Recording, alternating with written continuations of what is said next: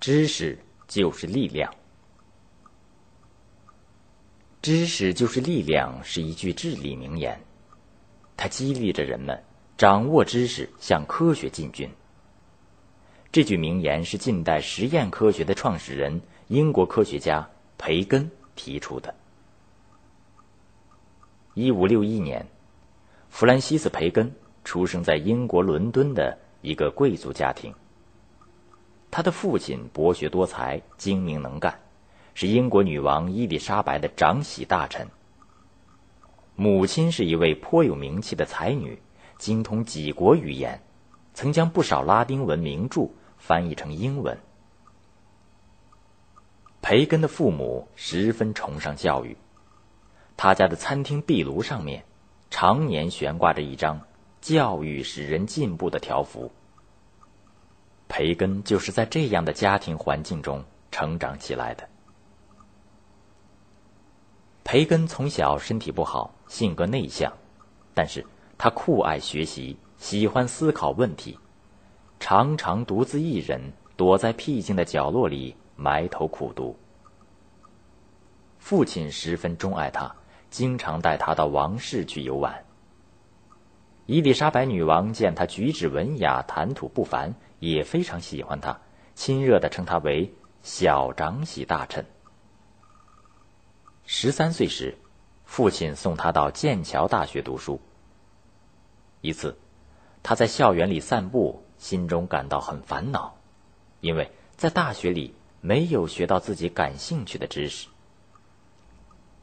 他读的剑桥大学虽说是欧洲的一流大学，但也被经院哲学统治着，学校里充斥着神学的争辩，思想僵化，方法老套。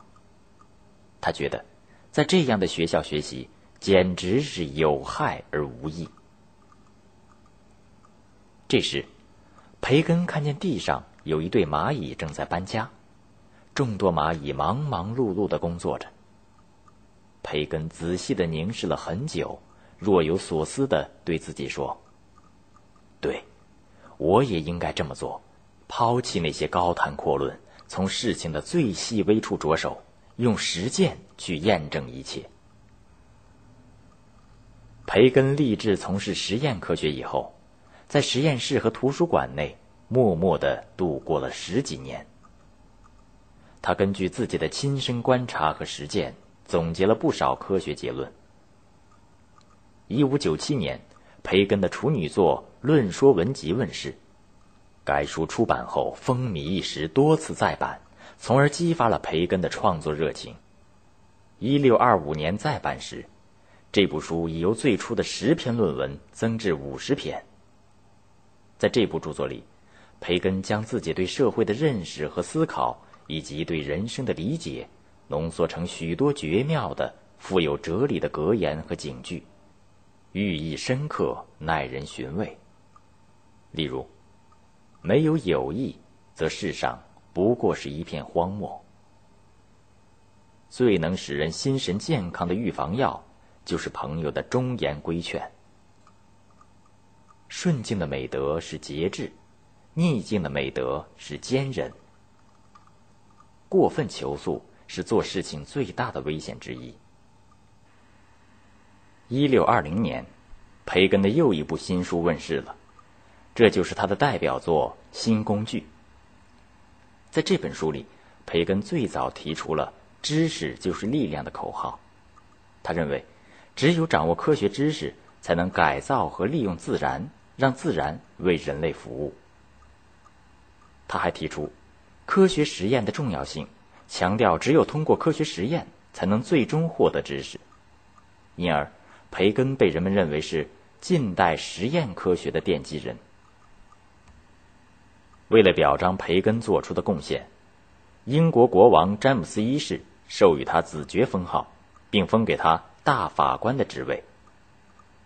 名誉和地位并没有使培根停滞不前，他把人们思想上的一些谬误、偏见总结为四种假象。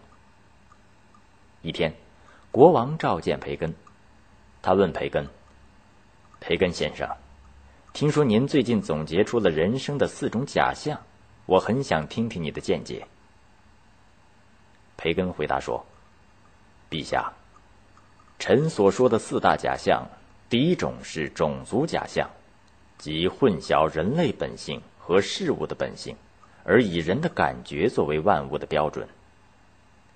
第二种是洞穴假象，就是人们根据自己的性格爱好、所受的教育以及所处的环境来认识事物。